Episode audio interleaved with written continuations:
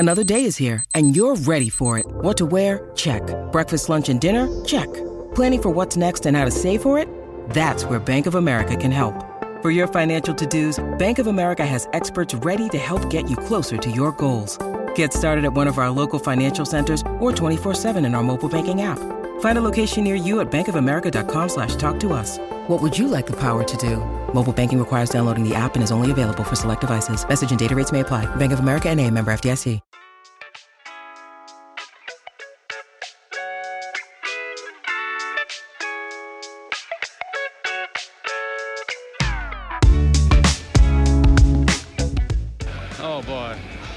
Always seems to get involved, doesn't he? I'm telling you, too many coconuts have hit him right on top of the skull.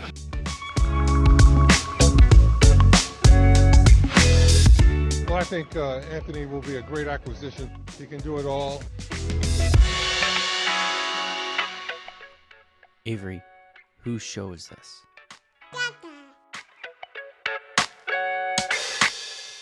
And we're live. Welcome everybody here to the Lakers Lounge. I'm Anthony Irwin, today joined on the show by Raj Chipalu. And I'm going to warn you, this is the most fired up I have ever seen Raj. Like, he was screaming at people on All Access Lakers. I loved every second of it.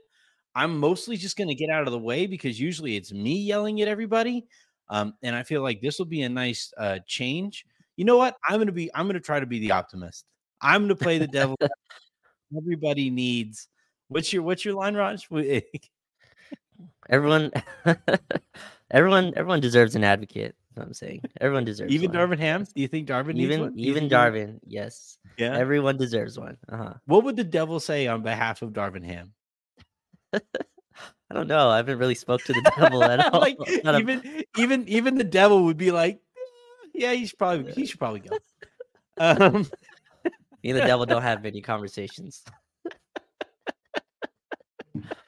The Lakers lose this one, 124-108 in Chicago. It is the fourth straight. No, it was Dallas, 2 against San Antonio, New York. Third straight loss. Fifth straight kind of listless performance, right? These were all winnable games, right? Dallas was playing on the second night of a back-to-back without Kyrie Irving.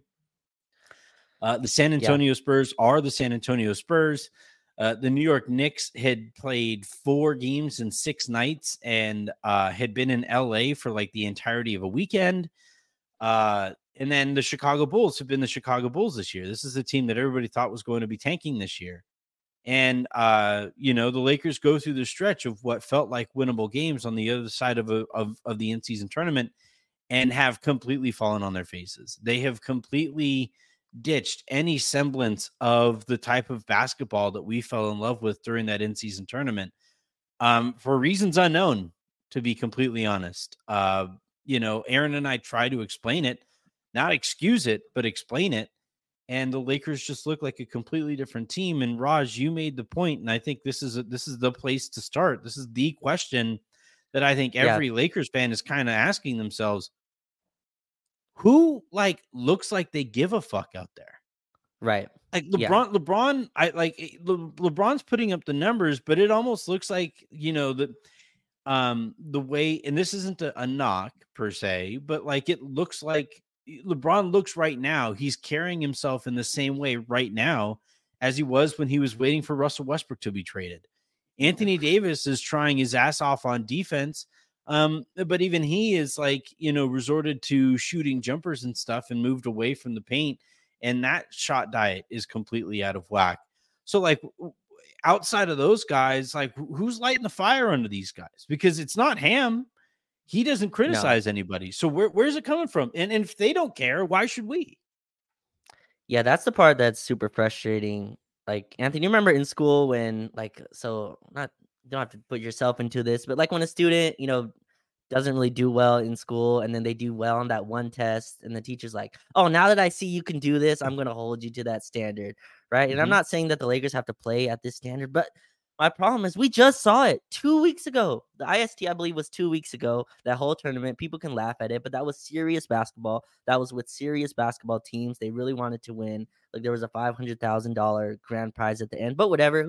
Like, these guys make a ton of money, and maybe that was a little bit more of a motivating factor, but there were real basketball stuff that I saw, Anthony. If you go rewatch that Pelicans game, they had Zion healthy. They had Brandon Ingram healthy. They had CJ McCollum healthy. That's a team that believes they can do something this season. They just got their wing back, Trey Murphy. They just got him back as well. And we shut them off. We won that game by 40 points. Like, absolutely clowning them. I compared them to a deer getting eaten by a Komodo dragon. You were here with me. The face that you made has not left my eyes. Like, I can still picture you sitting there and squirming in your chair at the thought of Bambi getting ripped apart by a monster lizard. Yeah. And so the most upsetting part to me, I think, because you know this, because you know me, I hate trade talk. I hate trade SZN, as people spell it out. They don't even like to spell out the season. They just put trade SZN, and it gives them the right to the license to just go and put any trade they want in the universe. The Athletic. It's me. I think, for everybody who's wondering, Raj is talking directly about really, and to me. So I don't filter your trade, so that's more of Aaron's job. But look, smartly, the Athletic came out today, right, with the report of the Lakers would be interested in Zach LaVine, which makes sense. The Lakers and Bulls are playing, but D'Angelo Russell again struggled mightily. Had like 2 points tonight in 28 minutes. And to me, Anthony, the most upsetting thing is, the IST could have been a real place to springboard, right? To gain momentum. Yeah. We had a tough start, a lot of injuries. Your guys are finally healthy. And I gave them some rope, some grace, right? Which is shocking, not shocking, because I'm a guy that does that a lot. But, like, I give a lot of grace, right? Even LeBron and the Lakers are lucky that the Detroit Pistons are so terrible. We let the Spurs end an 18-game losing streak, and we just threw that under the table. Like, oh, we didn't have Cam. LeBron's excuse was we didn't have Cam Reddish. We didn't have D'Angelo Russell. We didn't have our wings. Your wings were Cam Reddish in that game. Like, there was no AD, but your wing was Cam Reddish. I even slid that under the rug. Even the New York game, Knicks are tough. Julius Randle plays us really well. Jalen Brunson is a tough guard for us. Like, he gives us trouble when he plays us. I'll even as bad as that loss was, okay.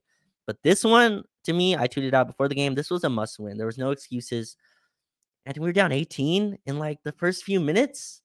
There was no defensive communication. Guys were getting wide open shots. And we talk about this a lot. As bad as shooters are, as bad as their percentages are, and they're not. Chicago has a bunch of guys playing well. Javon Carter is shooting 41% for three. We let him walk into threes. Kobe White is on a tear. He's averaging 21 or something a game. He walked into threes. And we allowed them to get hot. DeRozan got to really relax and walk his way through the game. And I don't understand the process of what went on in those two. Like, did they think these ones don't matter? Like, that's the part that I don't understand. These ones still matter a lot. The whole point of this whole summer, and again, I'm getting upset, so I'll calm down here. But like the whole point of this, go Raj, go. And the whole point of this summer and getting a training camp, and what pisses me off about the trade season is we just committed to these guys, all of them. Rui got a 4-year deal. Jared Vanderbilt got a 4-year deal. Gabe Vincent got a 3-year deal. Austin Reeves got a 4-year deal. Christian Wood even gets a 2-year deal. D'Angelo Russell gets a 2-year deal. As much as people want to throw him into every trade, he's on a 2-year deal. He could be here next year if he chooses to, which it looks like it won't be. But anyway, like that was not his choice. That, hold on. He has a player option. I'm saying to the team that he's on at the end of the season. Not in my universe where everything is hunky dory and we're winning. D'Angelo Russell is on the team, right? If we're winning and he's on the team, he has a decision this summer if he's kept. In any case, this is a team we 10 minutes ago we just committed to this roster, and everyone was like, trade everyone, we don't have the roster, or no, we need to get better here and here. There are holes in every roster. There are decisions to be made. There are rotations that have to be figured out. That's the problem. It's a good problem, right? Quote unquote, good problem to have depth. It's also a problem. It's still an issue that you have to solve. And with this coach, it's especially a problem because he sees the game a certain way. And we're going to talk about the ideologies here in a second. But for sure, we'll get here's where my problem is. And this dates back further than the in-season tournament. This dates back to last year. This is basically the LeBron era in a nutshell in the regular season. And it isn't. It is a bit a LeBron problem, but it isn't like he isn't the problem, but it is a like indirect a LeBron problem, where LeBron at this stage of his career understands that the regular season is all about getting reps for certain things and trying to be healthy and in the right position come time to play in the postseason, right? And if LeBron is setting your tone organizationally or across this roster, and that's how he approaches the regular season, guess how everybody else is going to approach the regular season? And I have called this team, and I understand that this is a weighted term, and I understand I don't use this term lightly when I use it. I completely understand that historically speaking, this is not a term that you want to use about professional athletes, especially black ones, right? Because there's a lot of stuff that goes into this term, but I've called this team a very entitled bunch. It is a very spoiled bunch of guys, and they came into this season. You talked about the continuity. We've reached a point here, Raj, where it's pretty clear that the continuity is actually hurting the Lakers, in that they came into this year coming off of last year's run thinking that, well, all we need to do is bring everybody back and we're all going to hit the ground running and we're all going to be so much better because we've had so much more time together, without thinking that work goes into building on what they had last year. This was insane to me. As a Lakers fan I'm 37 years old. This was insane to me that coming off of being swept in the Western Conference Finals, people were high-fiving each other for keeping the core of a team that got swept in the Western Conference Finals together. That's crazy. For the entirety of my lifetime, if a team got swept in the Western Conference Finals, we would be like, all right, we need to clearly stuff needs to change so that doesn't happen again, right? And that was so wild to me that it was just like, yeah, it was okay, sure.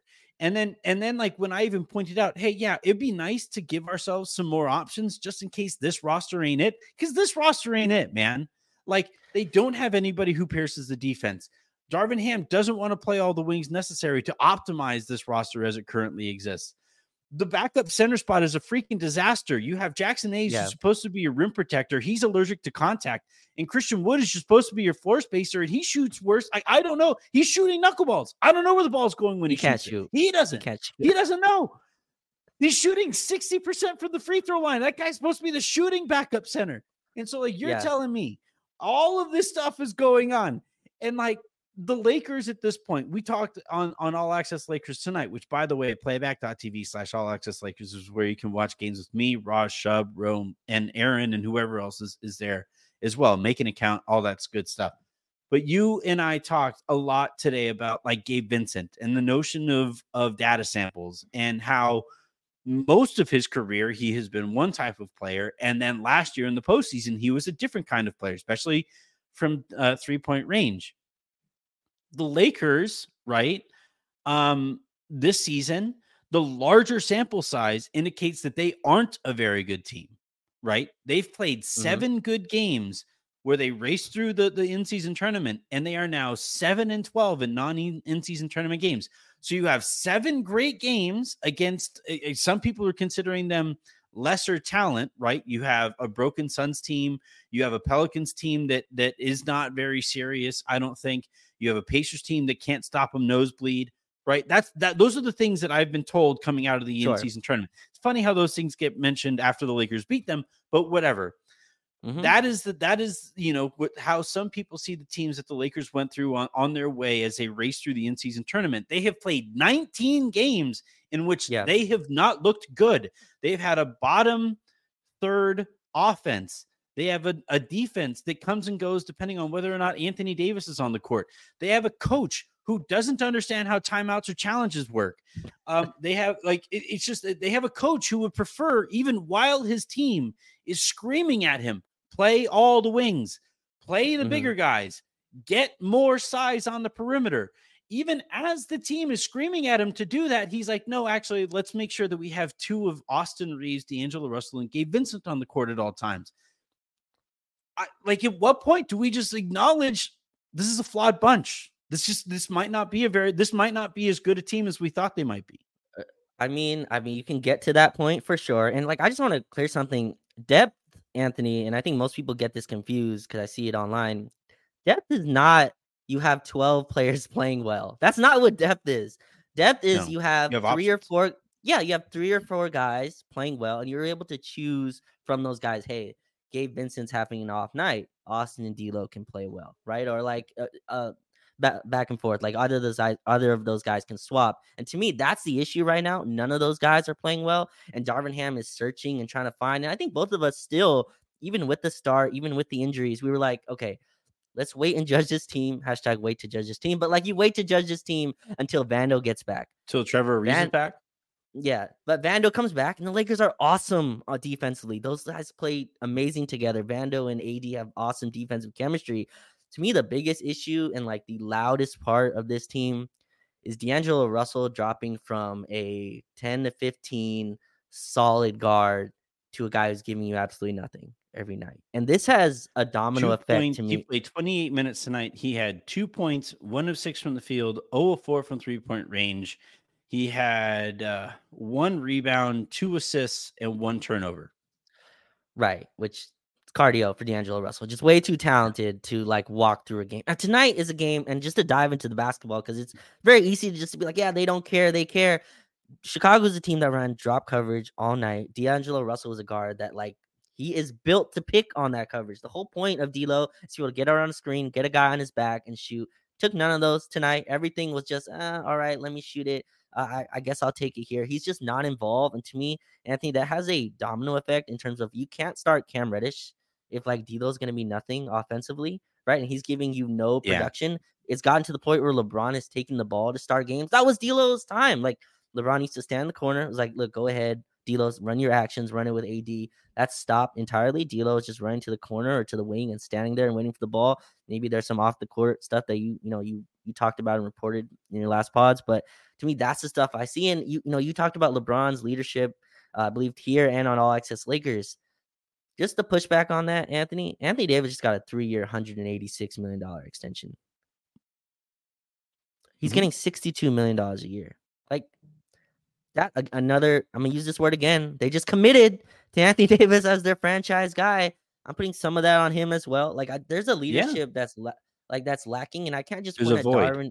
Yeah, there's a void. Like I can't just point at Darvin either for that. Like Frank Vogel wasn't that guy for that team either. Wasn't really the like a loud voice in every room that he was in either. I think like that's a lot on your stars as well. That's part of being paid the big bucks. It's not just averaging 20. Or 25 or 30, right? Part of it is also, hey, like Jackson Hayes, you can't reach there. There's like you can't. And Jackson Hayes, if you remember to start the season, said, "Oh, I get to learn from Anthony Davis. I get to learn, from LeBron James." Christian Wood came in. I get to learn from the goats, like of at my position. Those guys aren't even in the rotation. We've gone to Rui at center lineups next to LeBron. Those lineups get killed. No, there was a Rui at center lineup not next to LeBron tonight. That was the thing that happened. Yeah. And so that's where I'm like, this team has to decide. And you can't like, we fall off so hard when Anthony Davis isn't on the floor defensively to almost where we just kind of concede. To me, that's what the zone is. We ran zone for 42 minutes against the Spurs the second game. To me, that was conceding we can't stop the other team, which is nuts, which is insane for a team that has no point guard. And is like 29th in offense. There's a lot of issues and a lot of problems with the team. Well, right, exactly. Right. It, like the point that I was going to make coming off of what you were saying there is that like if you get your ass kicked by the San Antonio Spurs, it's a lot more than just one thing. I don't think Darvin is particularly good at his job. I think he's a great motivational leader. I think he's a great leader of men, but I think he's completely blind to the game of basketball. I think you have a leadership void there. I think one thing that the Lakers really miss, and you go back and you look at that championship team, right? And like LeBron said that it was a big part of that, how like Boogie would hold AD accountable and Boogie was a big voice in the locker room to like really, snap everybody back into place. You had Jared Dudley on that team, somebody who like when that team was broken apart, Jared Dudley was the person that LeBron tweeted about, not Alex Caruso, hilariously. Alex Caruso kicked the Lakers' ass tonight, by the way. Luxury taxes though, right? Or THT, whichever decision makes you sleep better at night. But like I think, when the Lakers are as listless as they have been outside of in-season tournament games, like a lot is going on. And Some of it is on the court. Some of it is coaching. Some of it is leadership. Some of it is off of the court, where I, again, like, I don't know how many times and how, like, more clearly I have to say it before it starts to, like, get traction out there. But there is legitimate tension here in the locker room between various guys and D'Angelo Russell, as Russell is now looking at the landscape and trying to figure out what real estate looks like in Chicago. It's a mess. The Lakers are a bit of a mess right now. And, you know, the Bulls are on a nice little run right now. Hilariously, once Zach LaVine sat, they went on this run, and that's the guy that's going to fix all this, apparently. But Zach LaVine sits down. The Bulls go on this run, and even given that the Bulls are playing better basketball, the Lakers were never competitive in this one. Like they made runs to get back into it, but it was like a couple fake comebacks here and there. And by the end of the game, it was over midway through the fourth quarter. This is like if this game should have been over midway through the fourth quarter, it should have been going in the opposite direction, because the Lakers have a huge talent advantage here. And yet, like, that talent advantage gets squandered because the Lakers continue to treat regular season games as like scrimmages. When you need mealtime inspiration, it's worth shopping Kroger, where you'll find over 30,000 mouthwatering choices that excite your inner foodie. And no matter what tasty choice you make, you'll enjoy our everyday low prices, plus extra ways to save, like digital coupons worth over $600 each week. You can also save up to $1 off per gallon at the pump with fuel points. More savings and more inspiring flavors make shopping Kroger worth it every time. Kroger, fresh for everyone. Fuel restrictions apply. They are intended to get guys reps, and if you can win during that process, cool. If not, whatever. And you know, like, let's look at the minute allocation here tonight. So AD plays 38 minutes in a loss, which is just brutal, man. Is so many minutes on the first night of a back-to-back. He tweaks his ankle in this one too. I don't know if he's going to be able to go tomorrow. But AD plays 38 minutes. LeBron plays 37. That is too many for both of those guys. Taurean Prince plays 34 minutes. You have D'Angelo Russell in a night that, like you said earlier, was just getting cardio in. He had his Fitbit on and he was getting his steps in out there. He plays 28 minutes. Rui Hachimura only plays 16 minutes. Jared Vanderbilt, who before the game, or I don't know if it was right before the game, but when he was asked about, like, hey, are you on a minutes restriction? He's like, I don't know. Like, that sounds great. That doesn't get more attention. The fact that this guy, like, who was a key part of your run to the Western Conference Finals last year, is just like, I don't know if I'm going to play tonight. We'll see. Christian Wood gets 1 minute. Jackson Hayes gets 1 minute in garbage time. Max Christie, who was a big part of that swarming identity, he gets 1 minute in garbage time tonight. Yeah. Austin Reeves plays 28, which is fine. Gabe Vincent plays 14 or whatever. It's just that rotation screams to me of throwing shit at the wall and, like, please, dear God, let something stick. Yeah. And then on the Taurean front, like, every coach, I feel like Anthony has one spot or one veteran that they just overplay. It feels like, obviously, Frank Vogel was with Avery Bradley and Rondo to an extent. It feels like Taurean's that guy, and it makes sense, right? I think, like, he's a shooter, and he shot well recently. He's shooting like 40%. I had Ronnie Price. Remember that? Yeah. That was Ronnie Price, who threw a shoe, I think, one time in live action at somebody. But the part that frustrates me is that the thing you just spoke about is the identity of this team was bigger, faster, being oppressive on the top. Max Christie was a big part of that. We were rebounding really well. He's an awesome guard rebounder.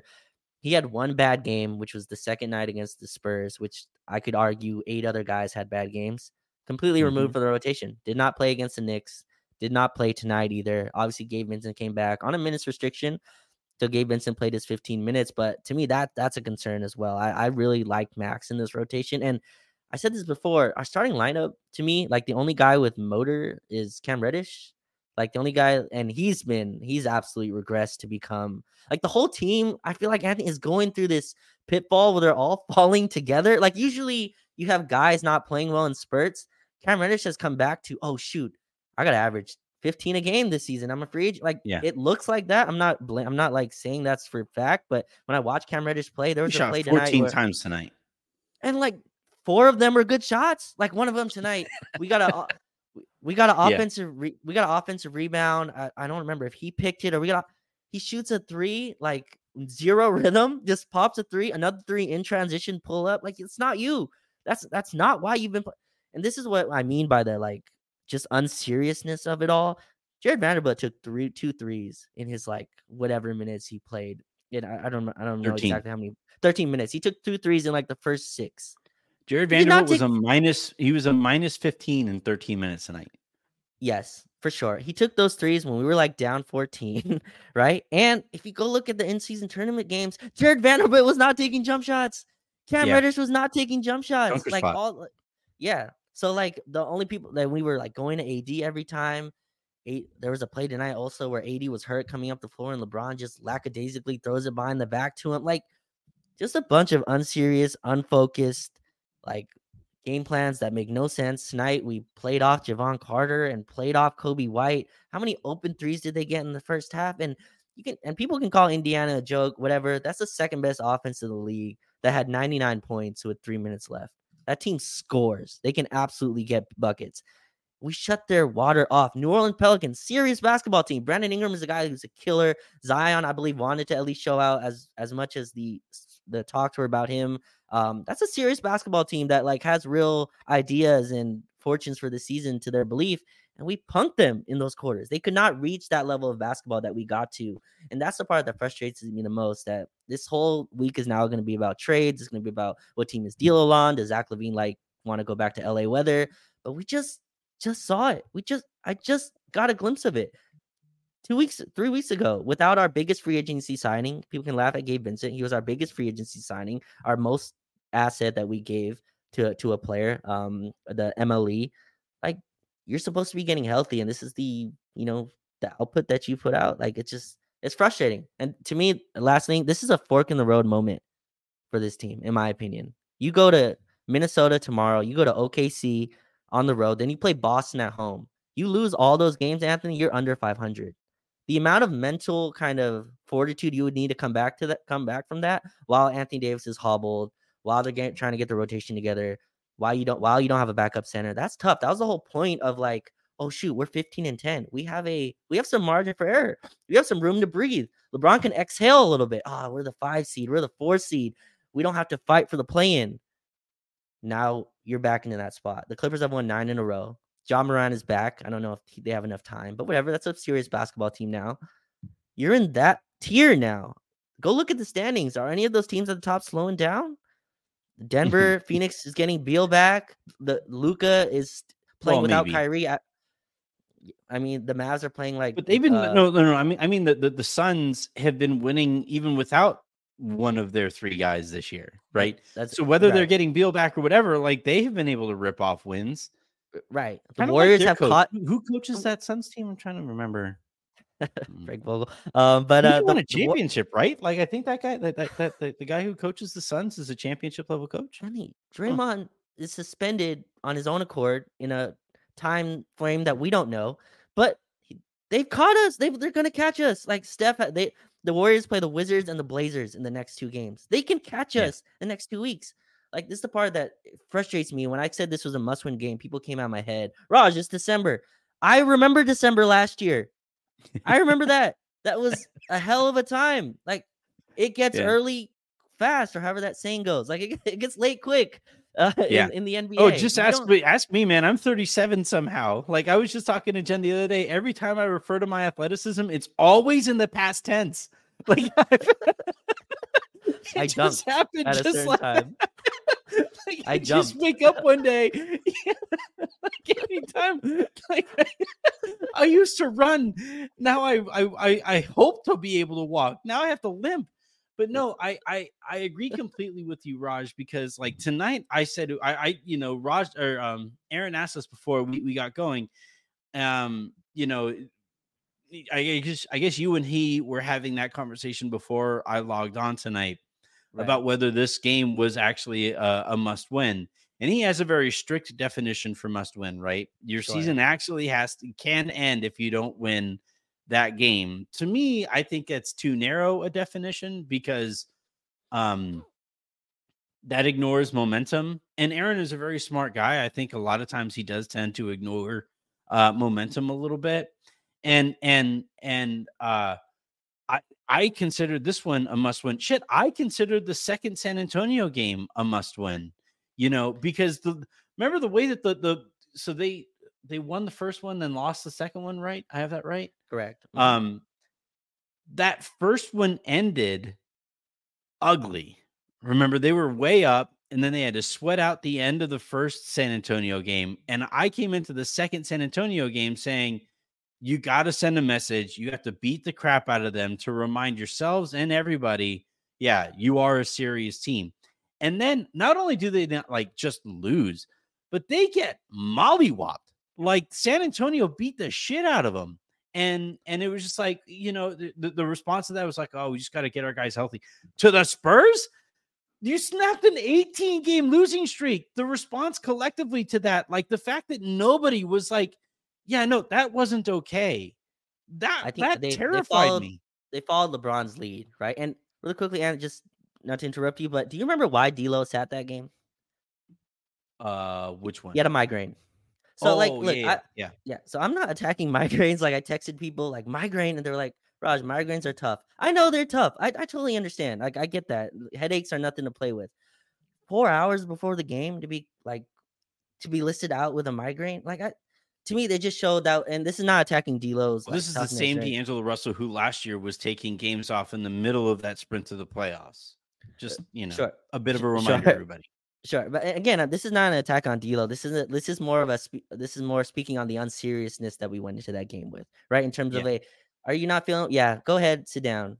Cam Reddish, yeah, little sore. Yeah, go ahead and sit down. And I'm not saying you can't do that through a regular season grind, but like to me, that showed where their head was at in that game, and that's why even Anthony, that game, no Anthony Davis, right? You started Jackson Hayes, Victor Wembanyama didn't even go off really, but just the Spurs played with some kind of juice where they were on an 18-game losing streak. Fine. You can have that. LeBron after the game said, you know, we're not healthy, so you can't really judge us without Cam Reddish, D'Angelo Russell, and Davis. But in any case, that's fine. The Knicks one, again, against good team that had lost 18. And it's not only that, forget that, actively trying to lose. They literally want to lose. They're playing Sohan at point guard, yeah. Yes, their only point guard is Trey Jones. He didn't even play that night. Like he was out. So a team that's actively trying to lose, you lose to them. Fine. Knicks, again, solid team. Julius Randle thinks like we did something awful to like his family because he comes in and attacks us every single time. That's fine. This one though, I can't give them any grace on that. We gave up like 30 open shots to start this game. We didn't run back. Andre Drummond punked our team. LeBron played no defense. D'Angelo Russell was walking out there. Cam Reddish looked like 2019 Cam Reddish. I can keep going, but yeah, like it's an awful night. Well, and Arthur makes the point here in saying that the Bulls came to play, and you're right. Like the Bulls do deserve some credit, right? You look at some of their numbers here. Sure. DeMar DeRozan went 12 of 16 from the field for 27 points, 9 assists, 7 rebounds. Played one of the best games he's going to play all year this year. Caruso in 28 minutes, 15 points, 6 boards, 2 assists. 5 of 7 from the field, 3 of 4 from 3-point range, was a plus 15 in this one. Kobe White, who has been playing incredibly since Zach LaVine went down, 33 minutes, 7 of 18 from the field, 3 of 6 from 3-point range, 17 points, 7 boards, 5 assists. You know, like the Bulls did play well enough to win. You know, they shot collectively. Thank you, D. They shot collectively 55% basically from the field. 53% from 3-point range, and 91% from the free throw line. The Bulls like completely outplayed the Lakers here. But to me, it kind of goes back to, and this is why I get kind of annoyed when people ignore momentum. When you walk into a game and you're unserious from the very get, and you give a team a bunch of wide open threes right at the beginning of the game to get their legs underneath them, to see the ball go through the rim and all that stuff. You ask anybody who has ever played the sport before or played any sport before, right? Ask a baseball player, hey, are you more successful when the pitcher lobs a changeup right down the pipe to you at the beginning of every at bat? You know, are you a better golfer when you step up to the first tee box and you hit a 300-yard drive as your very first shot of the game? or you sink a 10-foot putt confidently right at the beginning of your round. If you're playing tennis and the other player is serving to you and they hit their second serve first to you for the entire first set, that's going to get you some confidence. You're going to play better that way. And for the Lakers, like with all of these starts, and this has been a thing all season, Raj, their first quarters are disastrous. Terrible. Like, yeah. Their net rating in all of these first periods are just disastrous. And, you know, at some point you would hope to make some kind of adjustment. No, none has been really made other than Cam Reddish. And even there, like Cam Reddish is, you know, regressing back to the player that, like, that's why he was on his way out of the league when the mm-hmm. Lakers got him this summer, right? We're starting to see some of those habits creep back in. And, you know, it's a team that, again, and I am granting everybody, I understand that this term sucks as it pertains to professional athletes, because a lot of people see, like, essentially when somebody says entitled, that means that, like, you know, professional athletes don't deserve to make the amounts of money that they make, and there's a lot of weight behind it, societally speaking, there. But when I say that this team is entitled, it's because they're entitled.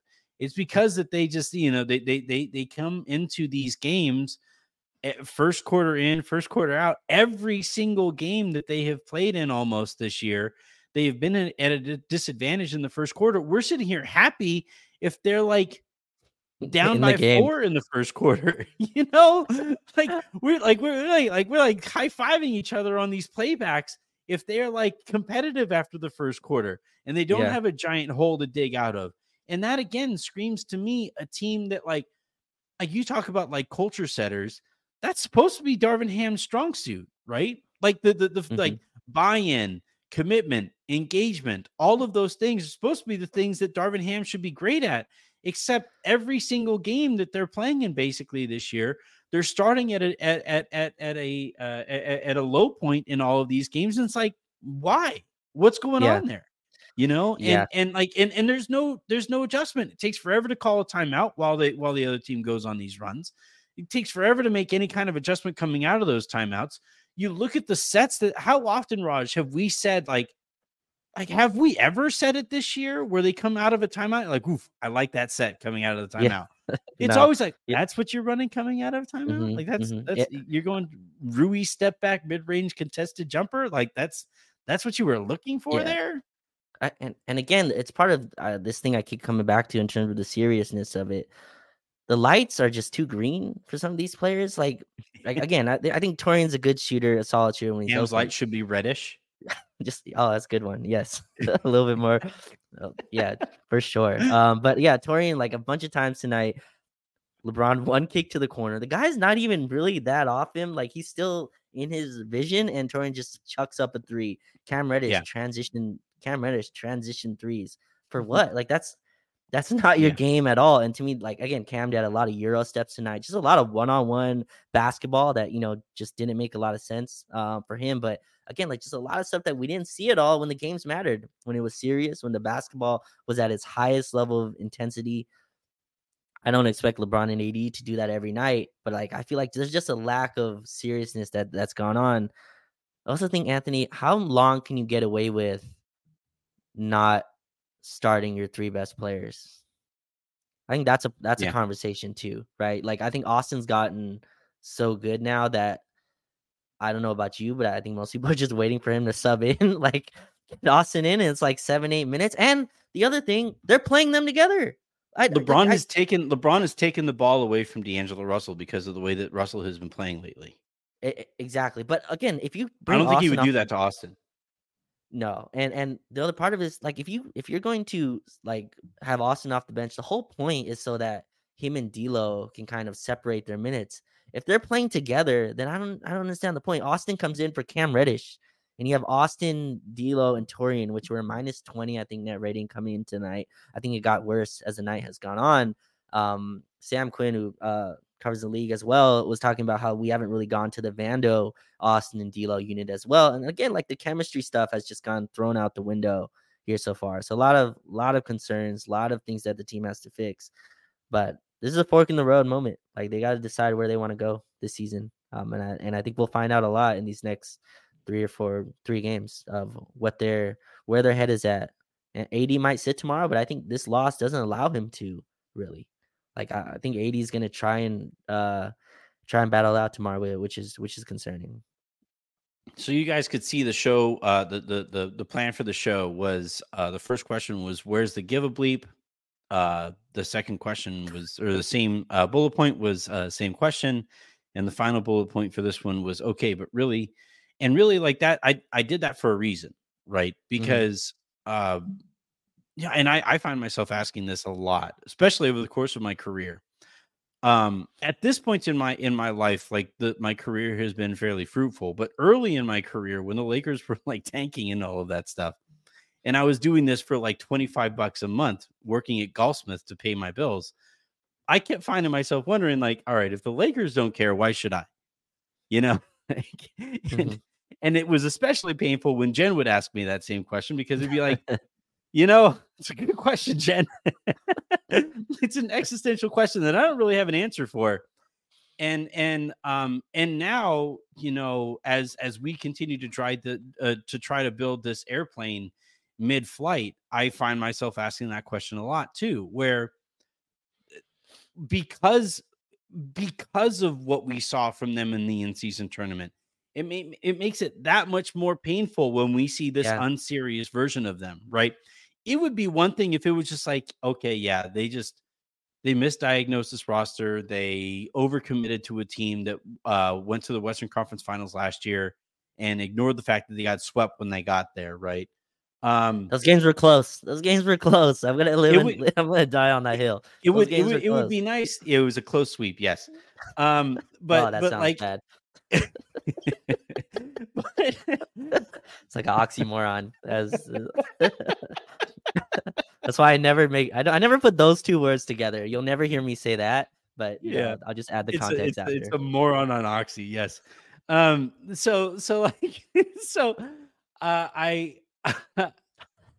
This year though, like, having seen what we saw from this team in the in-season tournament, it makes it that much more painful when coming into this game, I was concerned, right? I said when this game started, or like in the first or second quarter, I said, I am really nervous that Darvin Ham is really going to focus on keeping two of Gabe, Austin, and D'Lo on the court at all times, right? And you look at the trio that led the way and the minutes allocation by position.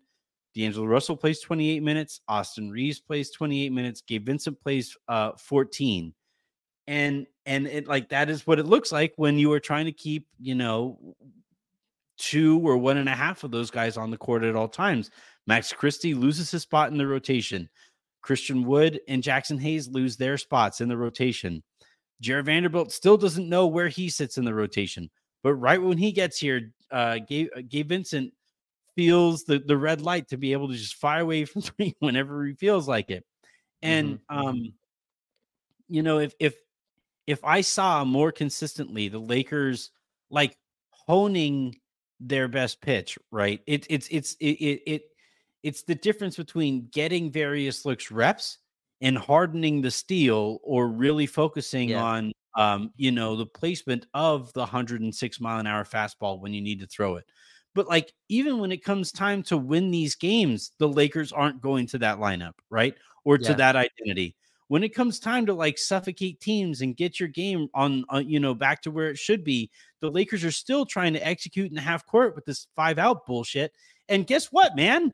It's not working. Like, 5-out has been a disaster this year. They played their 28th game this year. So you're a third of the way through the season. You're more than a third of the way through the season, and you're still going with this 5-out approach that, like, all it does in games that you're trying to get reps for, all it does is give bad reps. Like, it gives you a bad rep, and it gives you bad reps to the guys that, like, you have Cam Reddish shooting 14 threes or 14 shots. You have Taurean Prince yesterday or a couple days ago in a game that he was struggling to shoot. He missed 8 straight open 3-pointers. Hey, Taurean, why do you think you're open? Hey, Darvin, why do you think he's so open? And it's because, like, you know, when those guys get those looks, it's because it isn't Anthony Davis getting post touches. It isn't LeBron James getting the ball in the short roll. It isn't LeBron James getting the ball going downhill against a compromised defense. But, like, when it comes time to set the game into order and get some momentum going in your favor here, the Lakers, instead of going back to the 106 mile an hour fastball, are like, well, what if we messed around with a knuckleball? Like, what if we messed around with a screwball, even though nobody has really reliably thrown a screwball since like 1973? Like, what if we try to do this thing here that doesn't at all fit what like made us successful just a couple, like last week? This wasn't it's maddening to see the Lakers so desperately cling to this identity when this other identity is so clearly more productive. Yeah, right. I just thought about getting hit with 106 mile per hour fastball sounds absolutely painful. That sounds. Oh man, when I was in eighth grade. And there was this family, the Toloas, who if anybody grew up in Southern California, you knew a football family called the Toloas. Rick Toloa Sr. was a guy who played linebacker for the Raiders back in like the 80s or something like that, maybe the 70s, 80s. He had an oldest son, Rick Toloa, who played minor league baseball for the Dodgers. I think got some kind of a scholarship to play quarterback for like Fresno State or something like that. Didn't have the good enough grades to really go anywhere in college football. He had a younger son named Ryan who had like tree trunks for legs, and Ryan and Rick. So Rick, when I was in eighth grade, was a freshman in high school, and he would come down every so often to throw BP or to like work on his pitching. Both Rick and Ryan threw crazy hard, but you never knew where the fastball was going. So I was sitting there, I was taking BP and I was hitting against Rick one time, and Rick was throwing like 80 as a freshman. He was throwing like 85, 87 or so. And it was like hard, but like, you know, you just never knew where the ball was going. So it was like really hard to confidently step to the plate there. He plants one in my side. And I swear I had like the stitches bruised in, like etched into my rib cage. Yeah. And he throws another one, comes way inside. And he goes, you know what? I'm going to go work away from batters so that I'm not putting batters at risk. Right. So he goes over there. He throws with a catcher, like off to the side, and his brother steps in and he goes, all right, here we go. Very first pitch, plants one. Now Ryan threw like 82, 83. And that one hits the same exact spot. So it's just like, you know, like bruise on bruise basically there. And that was like that, but that's like 20, 30 miles an hour slower than, you know, Hanley Ramirez famously had a Joe Kelly pitch break his ribs in the middle of a playoff series. So yeah, that's what and the Lakers are choosing like not to throw those pitches. The Lakers are like, you know what, let's throw with our offhand. Let's see how that goes. Yeah, and that was going to be my point. And again, just on the reason why, and I was going to compare it to, why does Anthony Davis's jump shooting upset so many people? It's because we've seen it work, like at least in some stretch of time. And I keep going back to this, that it's too pretty not to go in. Maybe that's just the like part of his, something's wrong with his footwork or just his mental when he shoots them. But to me, it's just too pretty not to go in. But like, again, I don't like to go back to this. You explain like the sweep that happened against Denver. Game, I think like the total series was decided by 10 points, but that's neither here and there.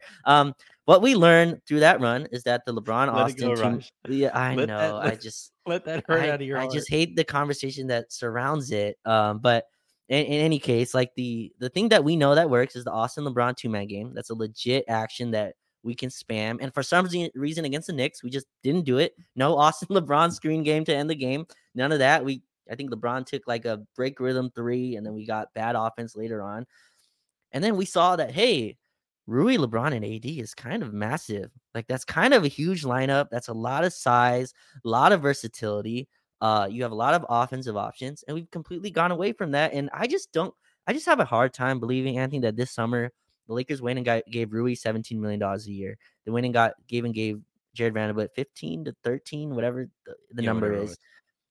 And we're like, no, Torian's going to get 38 minutes a game. I just can't believe Max Christie. Like, people laugh at my summer league takes, but like, I feel like that was Like, that was a guy that they were absolutely wanting to flourish, right? That's a guy that they went to in the summer and was like, hey, show off here, get your reps in, because you're going to get real minutes in the big boy squad. Mm-hmm. They featured him more than JHS in the summer, their first round pick, who I think should be playing South Bay. Jalen, please go play in the South Bay, because I've been to 6 games. You haven't played any of them, but yeah, like I just highly doubt that was a big part of this. I've watched him play, man. I don't think you're missing anything. I want to see him play. I think that's a great place for him to develop. But honestly, dude, yeah, the blind hope is so much more optimistic than actually watching that dude play basketball. I don't think he's good.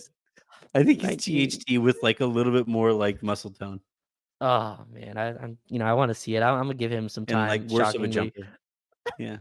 Yeah, he needs a jump shot to exist in the league. But yeah, like I just doubt that was the like route that we were supposed to take. Rui getting hurt in strange, mysterious ways, I'm sure, is a part of it. People saying the mask, and that's stuff that I can't quantify, so I can't really speak on. He's hitting 3, so the mask worked there, but it doesn't work when he's hitting layups. That doesn't make a lot of sense to me. So like and I don't think we feature him enough as well. Rui's just been like a cog in the system when I feel like we paid him as a featured offensive player. You don't give a guy $17 million a year who you don't think can, as a wing, like score, who you don't think can at least score that much in a game. Like it's a lot of stuff that's really confusing to me. The Torian played more than AD and LeBron against the Knicks. He played more than Vando and Rui combined in that game. A lot of the wing minutes are shocking. Gabe Vincent came back tonight and was, I guess, told shoot whatever you feel like shooting. Like I just no start. And if you, and this was like, I called Gabe Vincent a scoring guard and people destroyed me on Twitter. What else is he? Like, that's, go watch Miami run actions for him. Miami was very purposeful with how they run their sets for him. He got a lot of handoffs, a lot of pick and rolls, a lot of off ball screens with Bam Adebayo, leveraging the screener, leveraging the guy who's screening for him to get him open looks. He's not a guy you give the ball at the top of the key and say, cook. No, like, Gabe Vincent's going to make some terrible food if you just put him at the top and say cook. Like, he's a guy you have to at least get the ingredients right, set the pan up. But I'm starting to cook a little more, by the way, Anthony, which is, it's been really fun. Cooking is kind of like hooping. Are you a better cook? Are you a better chef than Gabe? Is that what you're saying? I'm not sure about that. I'm sure Gabe could cook some. But cooking's like hooping. You know, you start off with like the layups with like some. Gabe Vincent looks like that guy in like a rom-com who like, the main character, like your protagonist in it, is competing like against that guy, right? And and the protagonists find out like, oh come on, that guy can cook too. Like Gabe Vincent has this like chiseled, like perfectly like sculptured face, like just manicured beard and all of that stuff. He looks like the bad guy in a rom-com. He's too good looking. So I haven't watched too many rom-coms, but like I guess the guy that like steals the girl or something, like you're fighting for the girl and steals it. Okay. Yeah.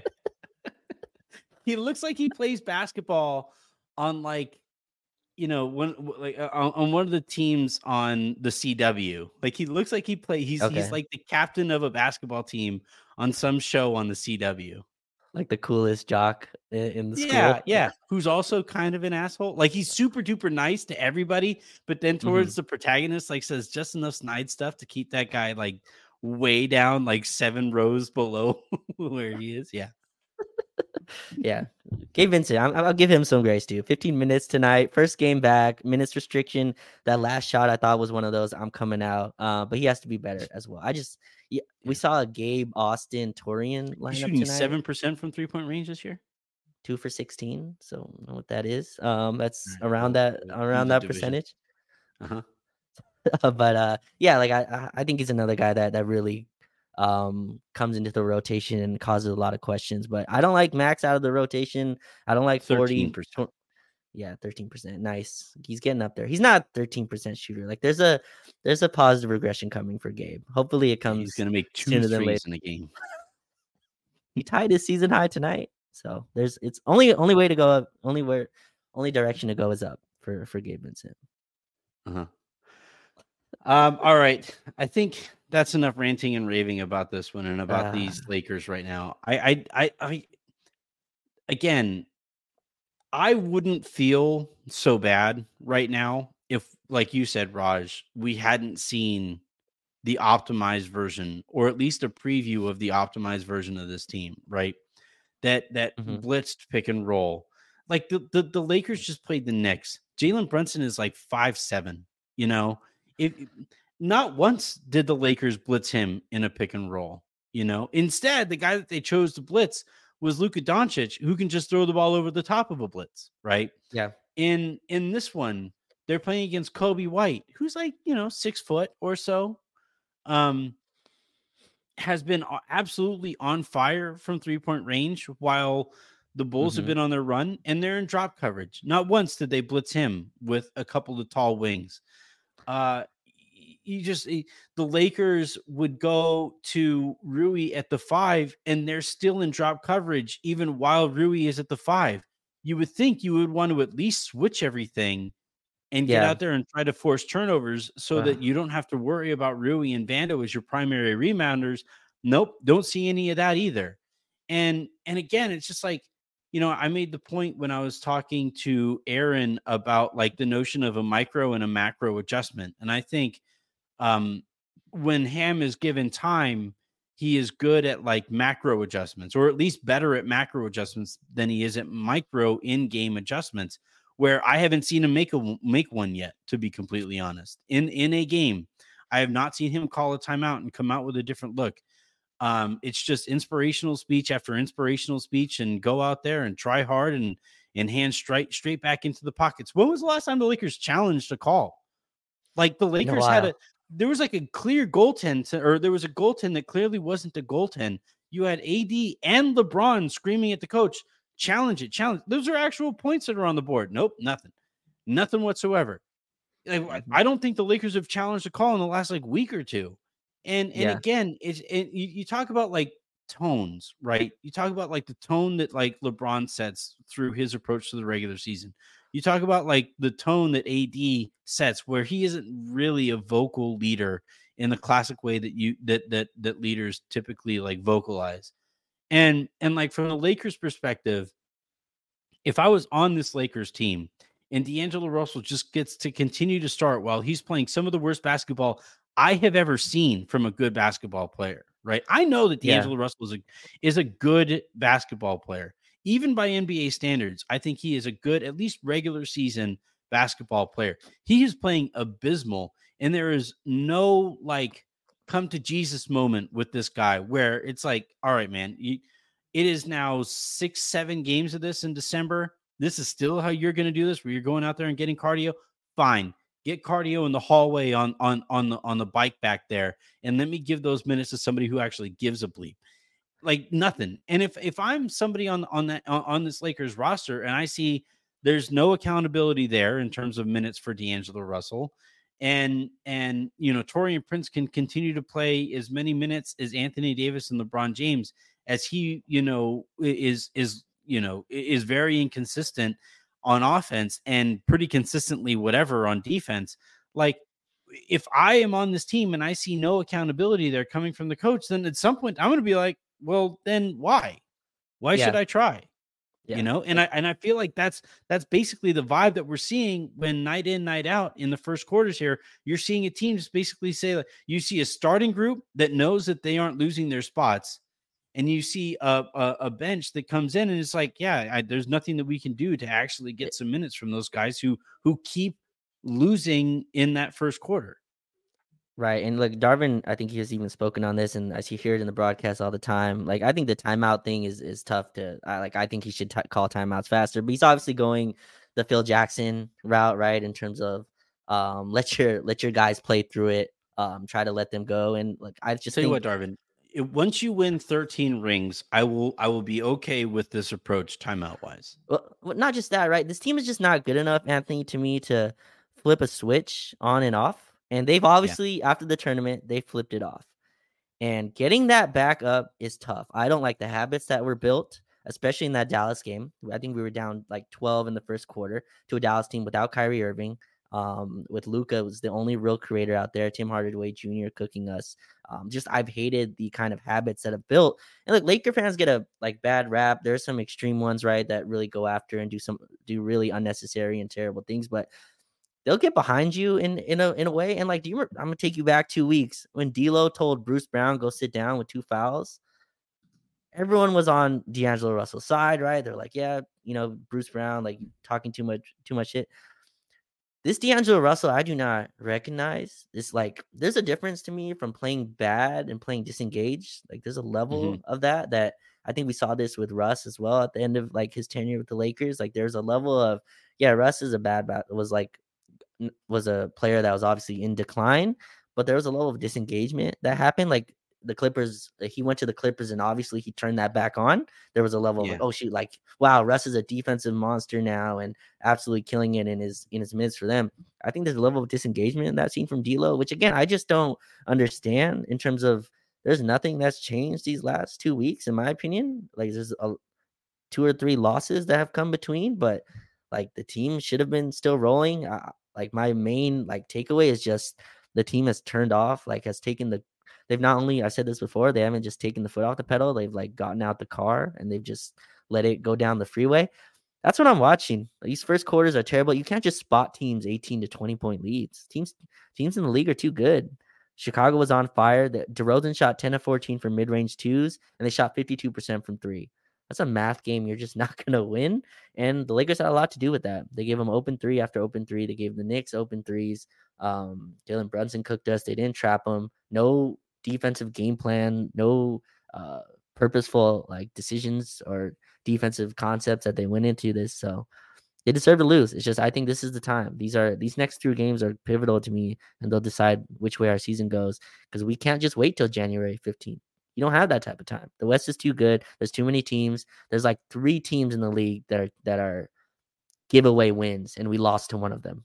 So like there's no easy wins left in the league.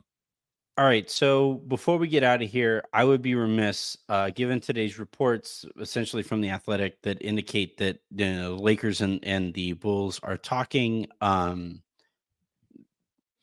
said this on All Access Lakers, right? Like every team basically is in Orlando for the G League showcase that's going on out there. And, you know, the Lakers are, they have a very active front office in terms of communication around the league, as I've been told. And this is the first night that I find myself sitting back and saying like, okay, maybe I should make the case for a Zach LaVine trade. And this is the extent of the case that I can make for a Zach LaVine trade. You have Rui Hachimura, who is playing 16 minutes in this one. Let's go with I'm gonna find his stats here. On the season, he is averaging 23. No, that seems high. But I guess he's averaging 24 minutes a game so far this season. Which is still, I think, low. I think they are paying him to be a 30 million or a 30 minute a night guy, like close to a 30 minute a night guy. That's why he got that extension. He's barely figuring into these games. You have D'Angelo Russell playing extremely uninspiring basketball. He knows he's not going to be a Laker at the end of the year. So if you combine D'Lo and Austin. And again, I think there's a better return that you can kind of pursue for these two contracts. But if you basically combine D'Lo and Austin, and I don't think you would have to send out any draft capital here because there is just no market for Zach LaVine. And if essentially you're turning two guys who, like, one guy is aggressively counterproductive and another guy who is just apparently doesn't figure into Darvin Ham's image of a team, and you can turn that into a guy who does provide some skills that the Lakers do need, the ability to pierce a defense, outside shooting, maybe some give a bleep if he is now in a situation that trades for him. He's a clutch guy. We have seen the impact that clutch has had on like Cam Reddish, right? Getting with LeBron, getting with AD, and getting those guys to stay on you, to focus on those things.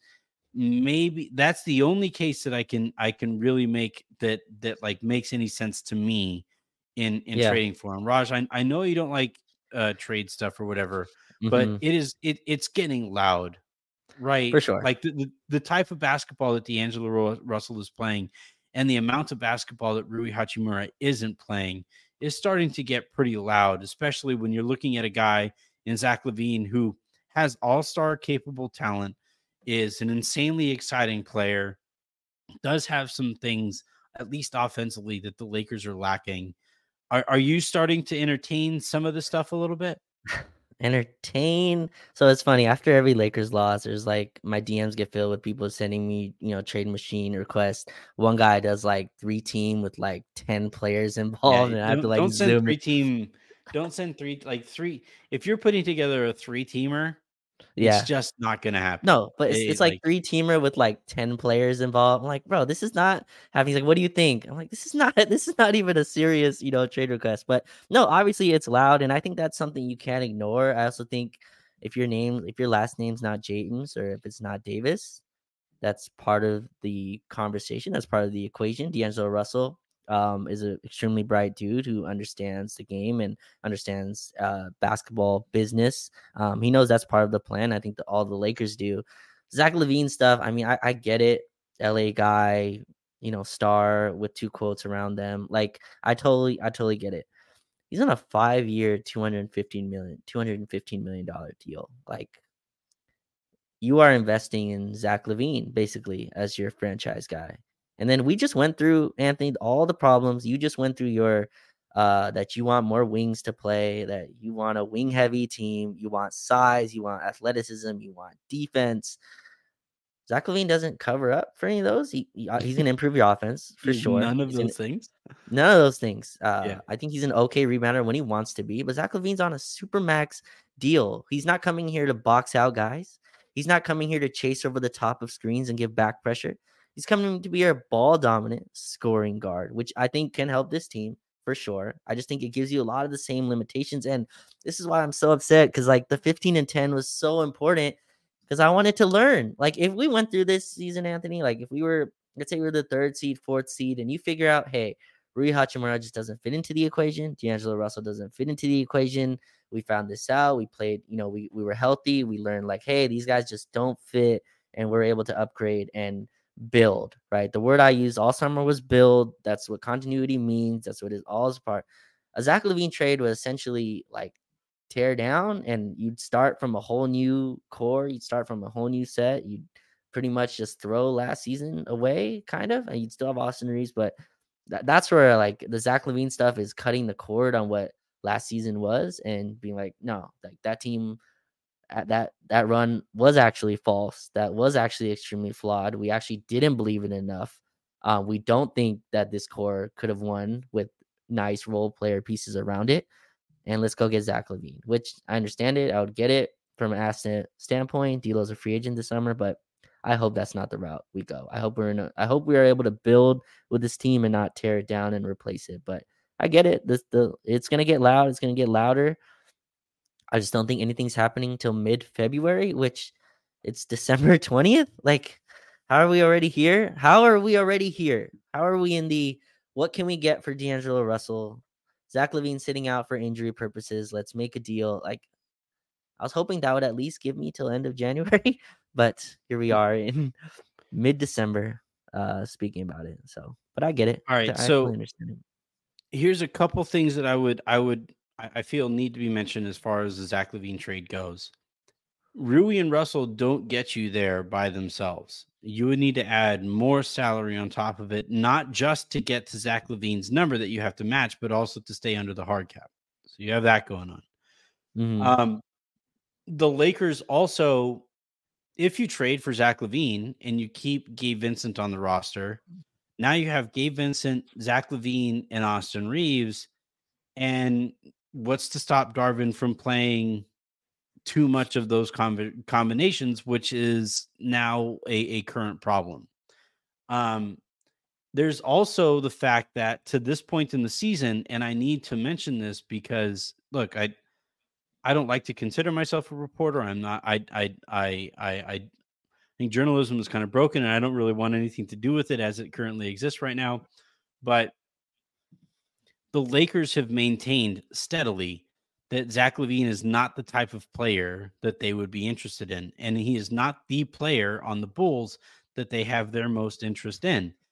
In order, their interest in Bulls are Alex Caruso, bit of a gap, DeMar DeRozan, big gap, Zach LaVine for all of the reasons that I outlined, right? It is so much money coming back to a guy who has not committed to doing the kinds of things that that you need to do, making the amount of money that he does to win basketball games, right? It's not just defensively, but offensively, he is so talented physically that he should be a better passer. Like, he gets into gaps and stuff like that, and he doesn't do anything with the gaps that he forces as a facilitator. That makes you less efficient offensively. The last thing here on this front is that because the Lakers can't do anything with either D'Angelo Russell or Rui Hachimura until mid-January, like, to a certain extent, it makes it that much more important for Darvin Ham to really optimize what he has between now and then. And that's the part that really frustrates me here from a basketball standpoint. I know you guys know how I feel about, like, team building, and I am in love with the trade machine and all of that stuff, but I am still a basketball guy first and foremost. I remember I did a podcast with Pete earlier this summer. The first thing he said to me was like, man, you were talking about, like, windows with Gabe Vincent versus Dennis Schroeder. I didn't know you had that in you. And I'm like, dude, I was a basketball coach before I started doing this. I love the sport. And, you know, with all of the stuff, like, I do have to relay information as I get it. And that is a big part of what I do. But, like, most importantly here, and this is why Raj and I brought the fire in the way that we did in this episode, is because, like, the basketball sucks right now.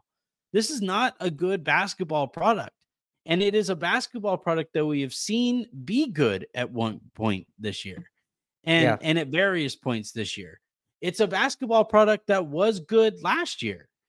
Rui Hachimura was a big part of that good basketball product last year, and he's been basically an afterthought all year this year. We still, like, I could go through I would have to do a whole bunch of scrolling to actually find it, but to find the four-man lineup of Austin, Rui, LeBron, and AD, like, there still isn't enough of a sample size to draw any conclusions from what that group looks like together, because the focus this year has been on trying to do anything whatsoever to keep Cam Reddish going or to keep Taurean Prince on the court. And so, like, you know, you look at that lineup, you know, the lineup information that we have here. Whoop, that's a 4-player lineup. I am going to, you know, try to find this team that has Hachimura on it, and it's just, it just doesn't. All right, so Rui. I'm already scrolling down.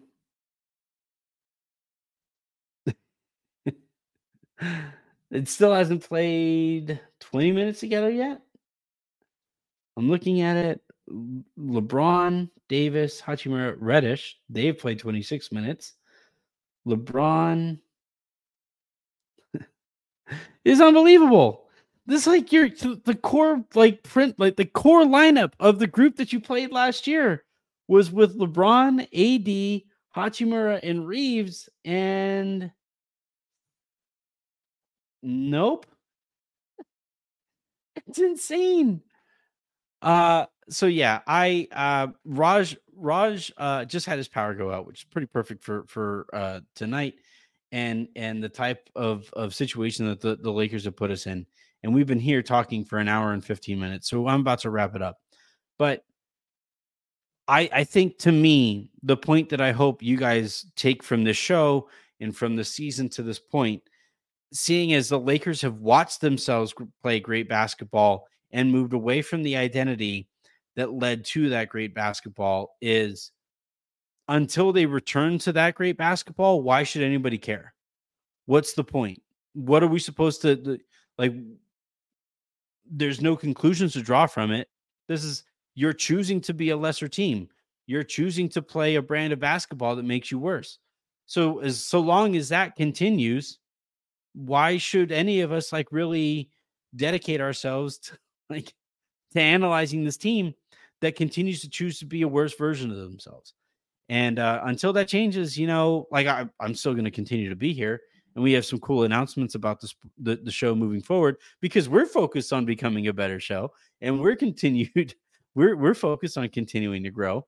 But I wish we could say the same thing about the Lakers. So that is going to do it here for this episode of the Lakers Lounge. Thank you very much to Raj, who hopped on to talk us through this. I enjoyed Fired Up Raj. That was great. I want more of that. Thank you, everybody, for tuned in live. This was one of our biggest shows ever. And you guys stuck with us through the entirety of this episode. So thank you guys a ton for that. Aaron and I are going to talk tomorrow, again, live in the lounge in the afternoon somewhere or another. So check in for that as well. And then we will wrap things up on the other side of the Minnesota Timberwolves game to send you into the holiday weekend. If you haven't already, check out for a preview of tomorrow's game. Check out the conversation I had with John Krasinski, not of The Office, but of The Athletic. That was a really fun conversation that I don't think has gotten enough attention here on YouTube or in the pod feed. So check out that as well. And until the next time you guys hear from me, I'm Anthony Irwin, saying have a great rest of your day. Make somebody else's. And I'll talk to you tomorrow.